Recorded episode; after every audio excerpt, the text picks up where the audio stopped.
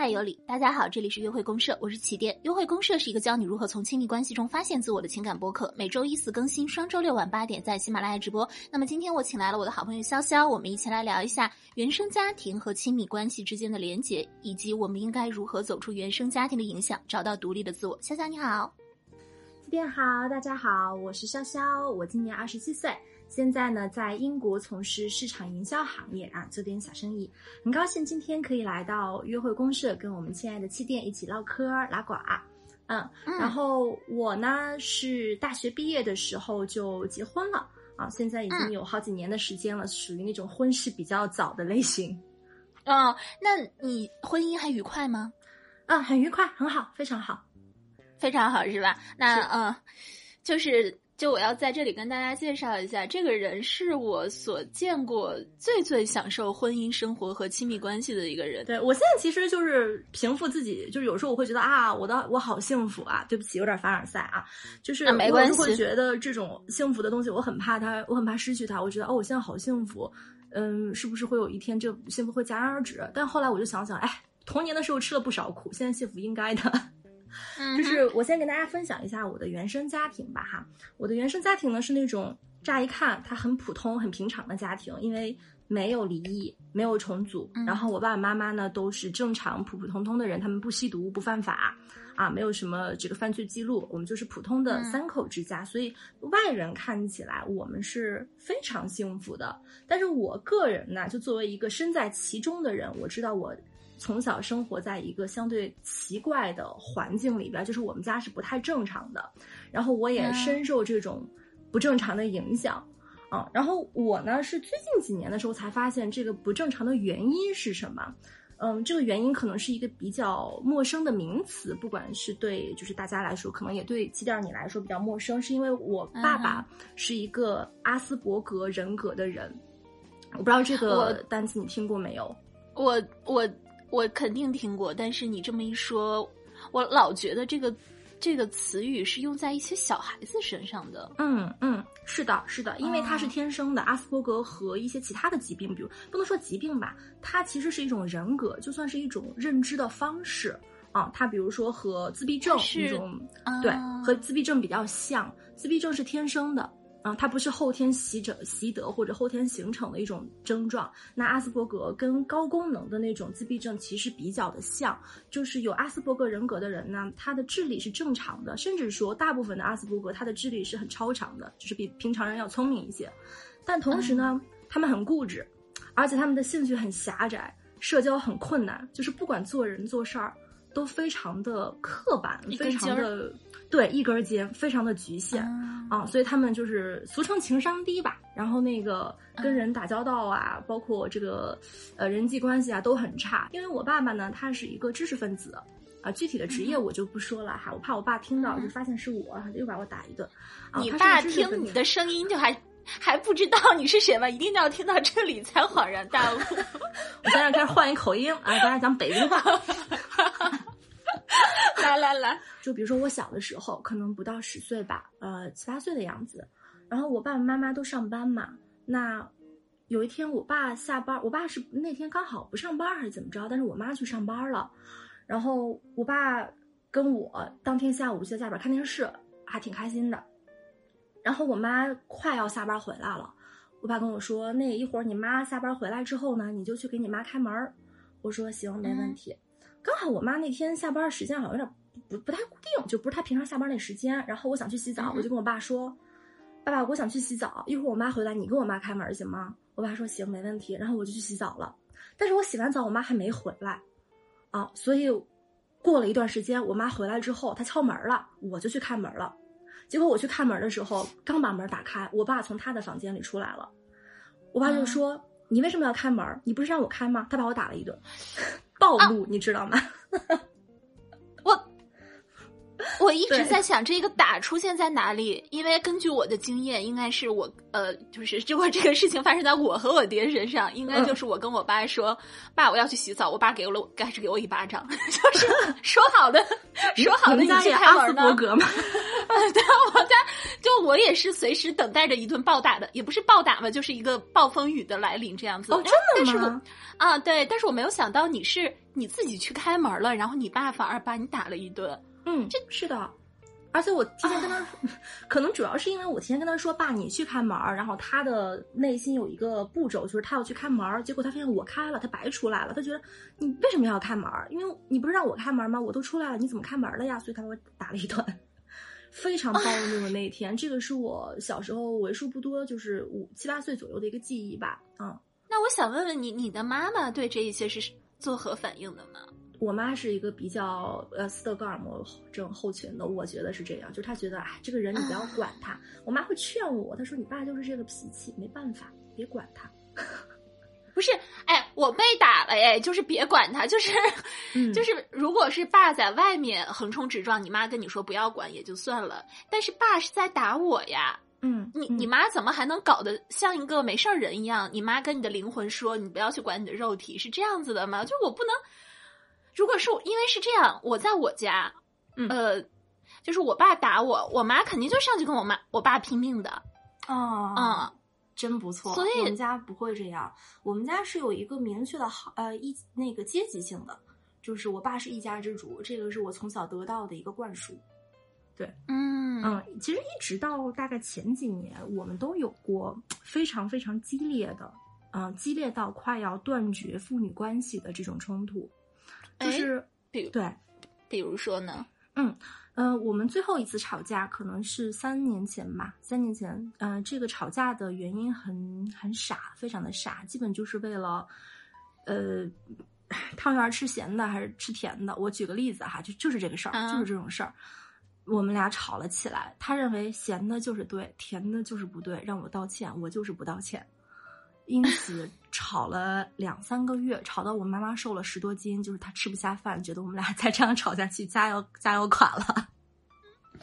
哎呦，我真是觉得你妈，你妈也的确有非常大的，嗯，哎，我不知道该不该指责你妈，我我真是嗯觉得你妈，你妈为什么不一开始就站出来呢？在小的时候就站出来呢？真是她一步一步的放纵走到了现在。嗯，是的，我也想过这个问题，但是，嗯、怎么说呢？每个人都有他的局限吧。我的妈妈也是，她是一个从小乖乖女，然后后来很快根据父母的安排结了婚，嗯，就这样了，就这样一辈子的一个人。所以她有她自己的嗯生活智慧，但是呢，她不像我们现代的女性那样对女权、对这个女性的领导力或者说女性力。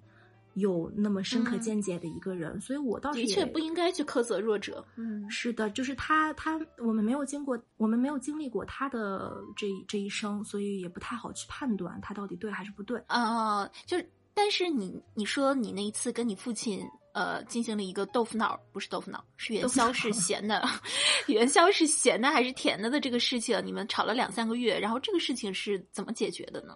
嗯，这个事情的解决办法就是冷处理。我爸跟我道歉了，最后，这可能是我人你生怎么个冷？处理法呢？我不理他。你就是完全不理他们了吗？断联了吗？嗯，可以这么理解，因为这件事情其实离现在发生也没有几年的时间吧。就是从我上大学开始，我就开始一直做一种一种尝试，就是我先做出一个假设，因为我的我的我我脑子里面一直有个问题，就哪怕我上大学了，我发现我回到家里边儿就过暑假过寒假的时候，哎，我爸妈还是会出现到，就是还是会回到高中时候那个状态，尝试去控制我，去在心智上折磨我。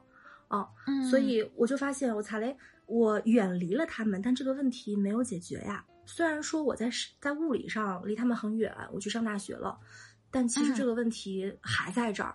这个问题大概可以分两个方面，第一个方面就是为什么我们家会这个样子？就是这不是一正常家庭呀！我读了那么多的书，我看了那么多的社会关系，还有那么多的今日说法，我都没有看出有这样的一个家庭，对吧？啊，然后在我刚刚说我去上大学之后，其实一直在做的就是做假设、验证、调整我的策略，然后重新验证。就是首先我跟我爸杠过，然后不杠过，又杠过又不杠过，啊，那对于我来说呢，就是经过这一系列的实验和验证，我大概就是有两个结论，一个是我做的很对的，我上大学去了，因为你，呃，想要结束这种有毒的家庭关系，第一，你要远离对你有害的事物，你要远离你对你有害的家庭，生理上的远离，当然这个远离可能是暂时的，但是第一步一定是要先远离它，第二步呢就是。在你远离之后，你要重塑一个完整的自我。你只有你重塑了一个完整的自我，你才能拥有后面的那些跟家庭的美好的亲密关系和跟你伴侣之间的美好亲密关系。就是你要首先是一个完整而且是健康的人，才能有更好的生活。这个是我的一个一个想法。嗯，你的总你的关于如何去呃摆脱。原生家庭对自己的影响，你总结出两点：第一个是就是真的要在物理上面去远离；第二个是心理上面也在远离，并且从头开始塑造自己的人格，是吗？是的，是的，总觉得很好。对的。那你这种呃说的好像很轻松，重新塑造自己完整的人格，那不难吗？就是你像我这样子，好像就是你把我我把我的来处，我要把它斩断，然后我要重新给我自己当爹又当妈。嗯。我当时年纪其实已经挺大了，就是已经快成年了，就是我可以自己生活了，不需要爸妈每天在围着我了，我也不需要每天跟爸妈打电话，而且跟爸妈打电话也挺痛苦的，还不如不打。啊。所以第一步呢，我刚刚说要暂时远离，暂暂时远离你的原生家庭，要少联系，少见面啊，因为在这个远程远离的过程里面，你就有自由了。你可以戏马游江，你可以去发散自己，你可以发展自己的爱好，你可以发展你自己的学业，你可以读硕士、读博士都行。你可以发展自己的职业，你可以创业，你可以去大厂、小厂都可以。那更重要的是，就是我刚刚说，你要重塑一个自我的完整的、独立的个体。就是你在家里边活的这段时间，其实是你父母在给你下定义。他告诉你这个是对，这个是错，这个是好，这个是坏。但其实父母给你的定义不应该成为你生命的枷锁，你应该为自己建立一个自我评判、自我反馈一个正向的体系。那建立的这个办法其实是用各种各样的积累，让各种各样的方式让你自己感到由衷的幸福。比如说，我会跟我的朋友，我喜欢的朋友去建立亲密的关系。啊，可以是我的伴侣，我的老公，我们去建立很亲密的关系；可以是我和你，我们作为朋友之间有很亲密的交谈，啊，或者说我可以去看一听一个音乐剧，看一个戏剧，我也会觉得啊，我受到了洗礼，我觉得他讲的真好，唱的真好，太美了。读一本小说，或者说就读一首诗，听一首歌，跟我的伴侣也好，跟我的闺蜜也好，我们去一个城市去旅行。总之就是你要去做那些让自己由衷感到幸福的事情，你要去感受什么是爱。嗯，有点俗哈，但是要感受什么是爱，人和人之间的爱，以及感受什么是热爱，就是你到底喜欢做什么。我喜欢听歌，对吧？咱们就听。我喜欢听音乐剧，咱们就疯狂去看音乐剧。你要感受什么是热爱，你要去感受生活的美是什么，世界的美是什么，就是你要在内心做一个心理上的一个坐标体系，做一个真正独立的坐标体系。这个坐标体系不会因为外界的冲击而崩塌，不会因为你爸说你个傻子。你就觉得哦，我是个傻子，因为你已经感受到了这个世界，你知道它是什么样子了。你成为一个独立的人，你不依赖于外界的标准，你不依赖于外界的评论，所以就不会依赖于外部去支撑你的幸福，因为你自己就是可以幸福的那个人。你就重新定义了你自己，你找到你的社会定位，你也找到了自己生存的意义。这是我当时做的事情，就是我刚刚想讲的那些比较有大有小的，比如跟朋友什么。出去玩啊，然后小到听歌呀，这是我当时做的事情，积累了很多年吧。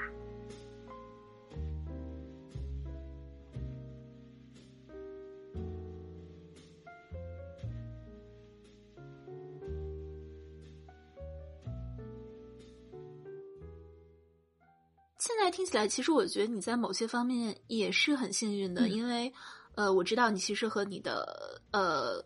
伴侣是在正好是在你离开家的时候那段时间认识的嘛？对的，算是有一点点对啊，算是有一点点无缝连接。然后你就立刻有一个，我知道你的你的伴侣对你也非常非常的好。那嗯，那对于我们，但其实说对于其他的人来说，这个。这个情况是可望而不可及的。我可能会见到很多女孩子，或或者是男孩子，是他们从原生家庭里逃出来之后，但是他们可能没有像你这么幸运。嗯嗯，当然。我说幸运，其实有点，因为我知道你其实，在 你的亲密关系当中，你也付出了很多，不是说你就坐在那儿等着天上掉下来这么一个东西，就是他们可能没有去遇到这样一个亲密关系，其实这样子对他们来说构建自我。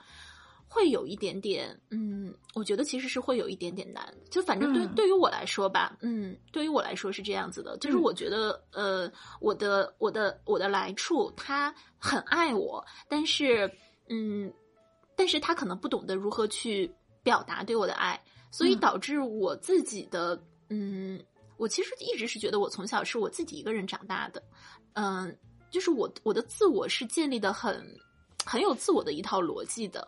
嗯，然后，啊，对，然然后我长大之后呢，在我的自我的这一套逻辑里面，我去进行了一些亲密关系。在刚开始的时候，我非常的自信，就是在我所有的亲密关系里头，我都是极其自信并且飞扬跋扈的一个人。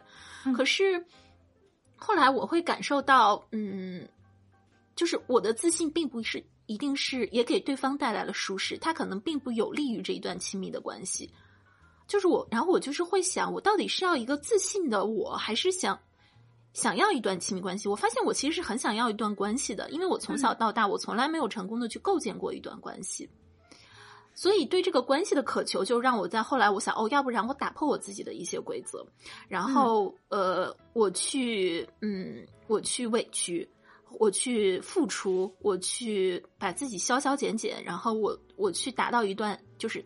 拿到这个我想要的这个东西，嗯，所以，我我想问起点一个问题，就是你觉得你跟你你刚刚讲的这些感情关系里面的男人，你跟他们是门当户对的吗？不是说经济上的啊，就是精神上的，你觉得是门当户对的吗？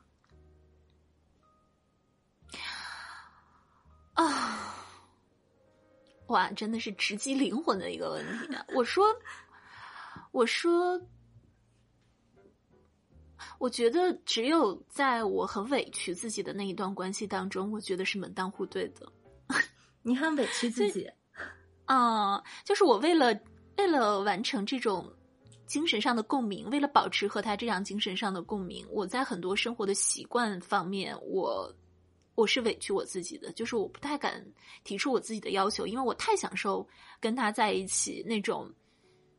那种美好的感受了，我我不我不太想要去打破它，而且这个人就是我的那个那个伴侣。你刚刚这么一说，我反而觉得他有点像你爸爸这样子，就是 他可能就是我爸爸，怎么回事？就是他也是会突然生气到我不明白为什么，然后。我就觉得我跟他在一起，好像又开始过了一个阴暗的童年一样。哦，这可不。其实他对我来说也是有毒的一种感情关系。嗯，就是我其实没有办法我自自给自足，就这种快乐，我一定要找一个人跟我一同分享。但我就正好找到了他，但他有是又是一个性格和我有极度的不合适的一个地方的人。所以吗？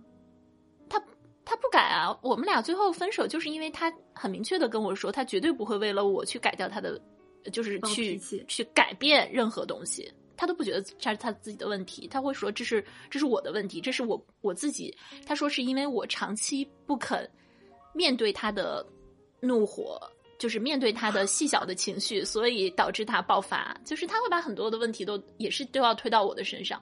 啊，嗯，好，所以很遗憾。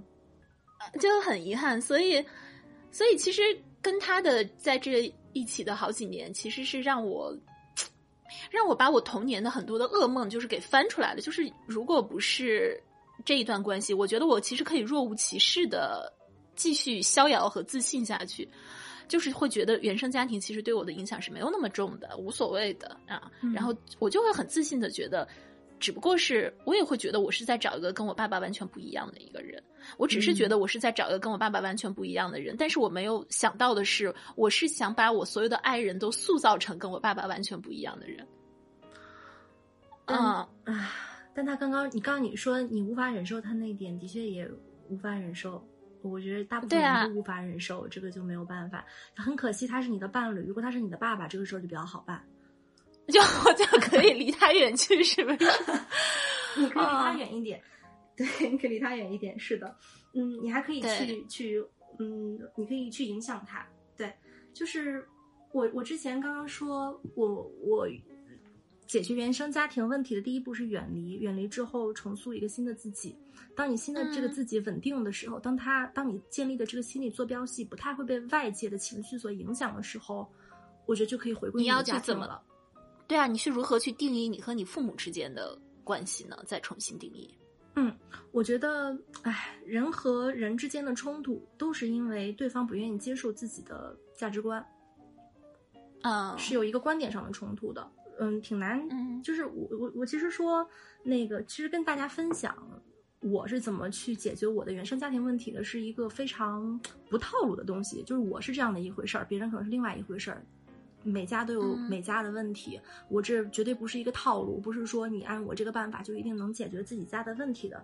为什么呢？因为我爸他是阿斯伯格，没有办法，他就像糖尿病一样，他就得了这个病，他真的没有办法。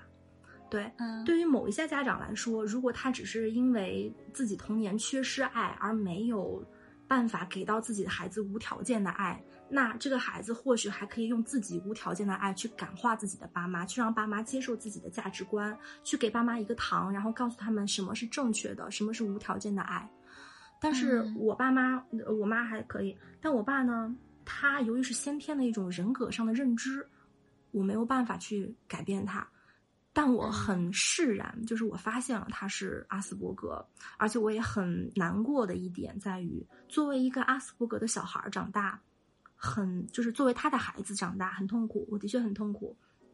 但是作为他，在他那个年代，在心理学和科学都没有那么发达的年代，没有人理解一个阿斯伯格的小孩儿他的内心是什么样子的，他一定活得非常的痛苦，他一定有非常不开心的童年，才会有他现在的人格。包括我妈妈也是这个样子。刚刚我们说她，嗯，为什么不站出来保护我？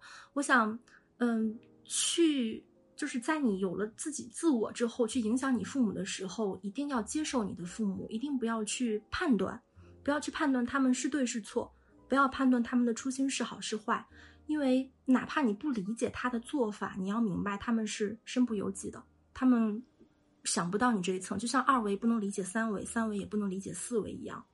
对，嗯。所以你作为一个可以为爱发电、可以有爱人能力的一个人，不妨试着去给他们这种无条件的爱，啊。但是呢，但是呢，也要保证自己是开开心的。你像我爸，他还是会偶尔冒出一些虎狼之词，但是他现在会意识到，我他做错了。就像他有一次跟我发虎狼之词，发了好长一串语音，我没听，我就去玩了。然后因为我觉得没有必要听，听了干嘛？听了生气。后来之后我，我问我妈妈，然后我说：“妈妈，你听了没有？”妈妈说什么什么事儿？我妈说：“我不知道呀。”我妈打开手机发现没有语音，因为我爸觉得他自己做错了，他偷偷拿我妈妈的手机给他删掉了。哦哦，就是你妈你爸爸发在那个群里之后，他用你妈妈的，他把他把你妈妈的群那个群打开，然后把那条消息删掉了，为了不让你妈妈去听见，是吗？是，的，是的，他觉得自己做错了。哎呦，所以哦，所以我我说我我说我童年的时候是有问题的，我是带着问题长大的。我的问题就是为什么他们会出现这样的情况？我有这样的一个家庭。嗯第二就是我能嗯有一个亲密的关系嘛？那后来我发现是阿斯伯格之后，我的问题就解答了，它就解开了。哦，原来是阿斯伯格，怪不得，怪不得我没有找到答案。原因因为它是一种疾病，不是疾病，因为它是一种认知。这个认知是一个在中国不怎么常见，或者说没有人重视的东西，就好像五十年前好像也没不太有人重视自闭症，对吧？大家会觉得这个人嗯好怪，这个人脾气很坏，这个人不好，但没有人发现这是一种人人人格或者说这种心理发展不够健全的一个现象。那现在我找到了这个答案，我很幸运，我觉得我我发现他们是阿斯伯格，嗯，他们嗯也很身不由己。我找到了答案，我就很嗯释然。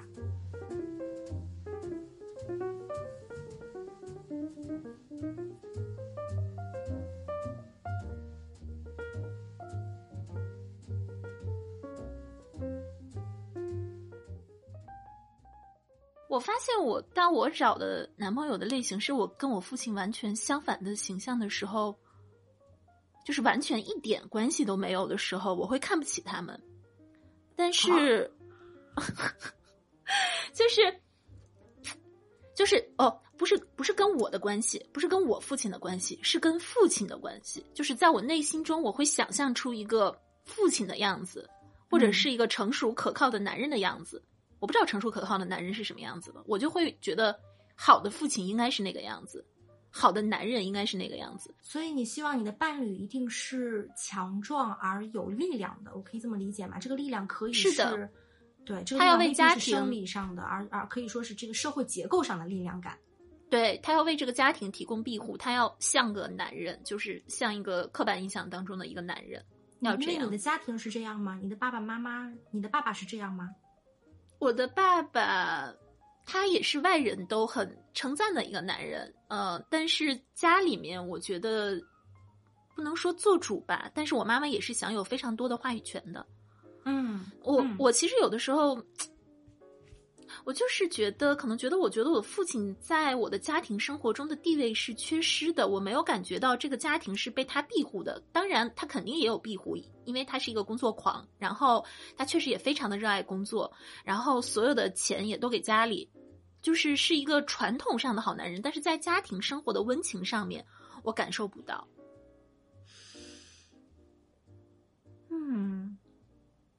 嗯。那是不是因为这种父爱的缺失，所以你才会想要？对呀、对呀、其实我我自自己完全不敢去相信我有这个 daddy issue。daddy issue 就是父亲情节。嗯呃，我是在跟我前男友吹了之后，我陷入了一个很巨大的一个嗯，因为我前男友曾经指责过我，他说不要把你和你不要把你爸妈之间相处的模式复刻到我们两个人之间。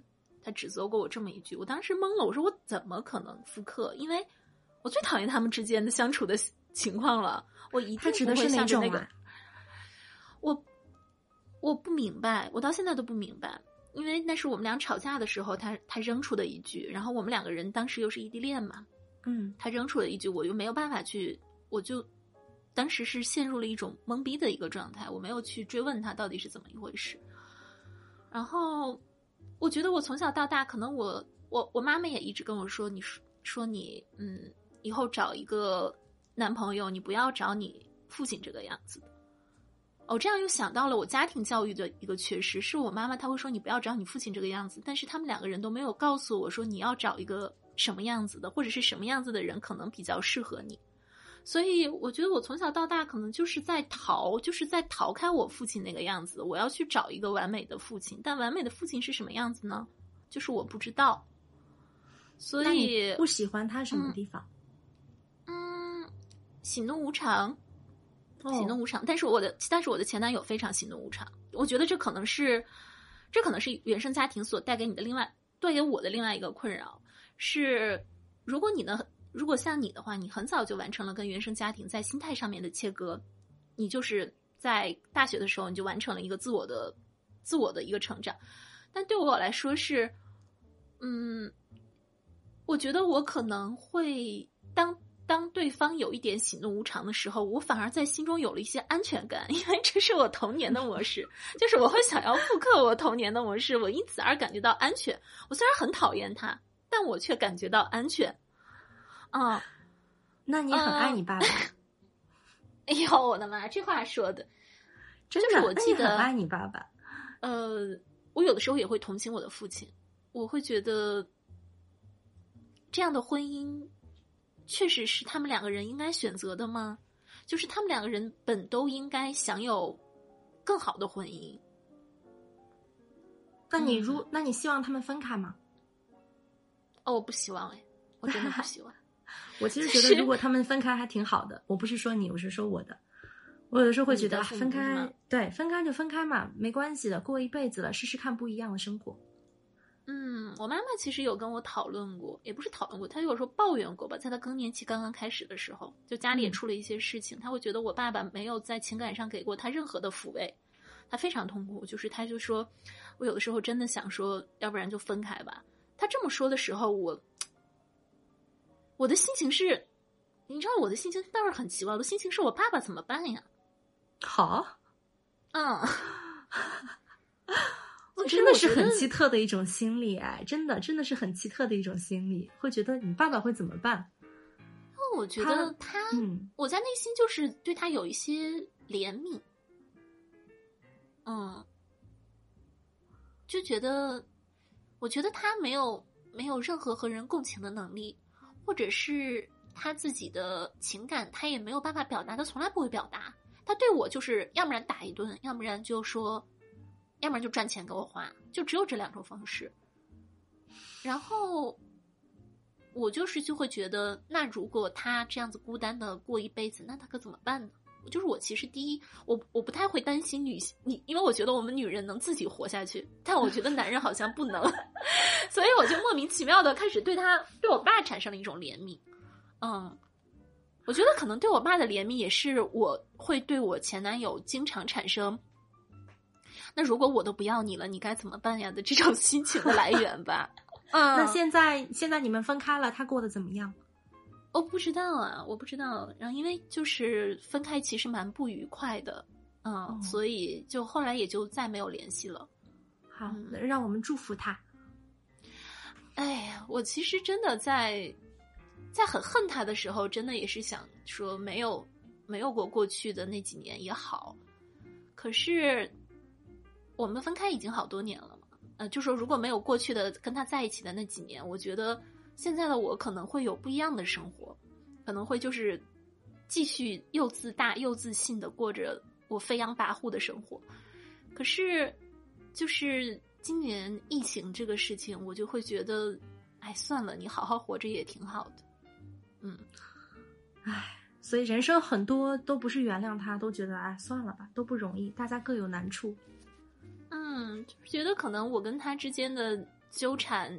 其实也并不只是我跟他之间的纠缠，其实更像我自己和我自己，呃，童年里所带来的那些不不清不楚的、不明白的东西进行的一系列的纠缠。是的，是的，我觉得原生家庭就是一个，就人生是个剧本嘛，你跟你爸妈其实是要共同成长的，但是在你在你的心智没有那么成熟的时候，他们对你来说就是一个谜，他们是你认识这个世界的方式，可他们是一个谜谜一样的东西。所以，嗯，很多人想找答案的，去找答案，说他们到底为什么这样，为什么会这样生活？可能有些人能找到答案，我觉得我还比较幸运，我找到答案，虽然答案并不好听，并不好玩，但可能很多人的确是找不到这个答案。为什么原原生家庭会是这个样子？为什么我的原生家庭跟我想的不一样？为什么他会对我的亲密关系造成那么大的一个影响？而我这辈子还很难去摆脱他。对我们小的时候，我们是一个弱小的人，就我们没有办法，我们只能被动的承受这样的一切。但是，你知道好就好在什么吗？我也希望我们就是节目也到尾声了，希望在能听的听众朋友们知道，我们我们已经长成一个成年人了，就是说明我们其实是有力量去改变。之前的那种权力关系，去不再成为那个在黑暗当中被动的被塑造和被影响的人，而是可以用自己的力量，用自己的爱去重新塑造这段关系，去重新塑造你的人格。嗯，原生家庭庭带来的影响肯定是有的，但他，但如果把所有的事情都归罪于原生家庭，那这样的生活，我觉得和这样的成长，我觉得其实是没有任何的意义的。嗯。嗯，我将我觉得你总结的非常非常的好，嗯，就是希望我们都能变成一个有爱别人的能力的人，然后能把这个，能把这个爱带给更多你真正爱的人，嗯，然后治愈自己，反过来，如果有能力的话，可以治愈自己的原生家庭，嗯，是的。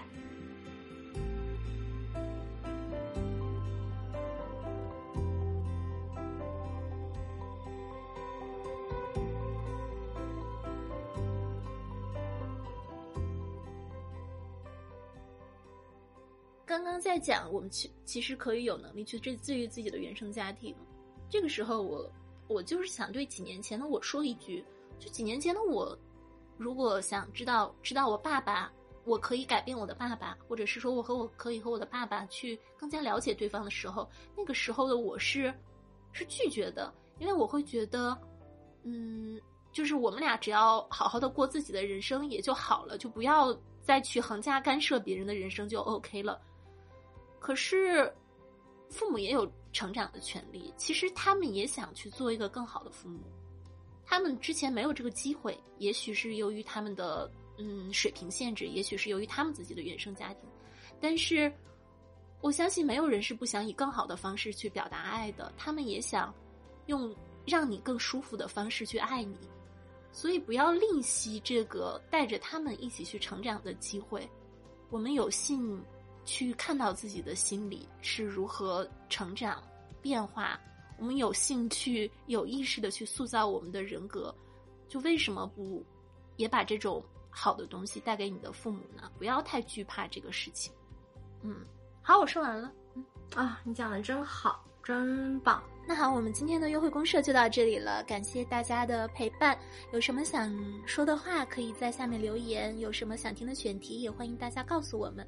我们的节目每周一四更新，双周六晚八点在喜马拉雅直播。感谢各位的陪伴，祝天下有情人天天有约会。拜拜，拜拜，拜拜。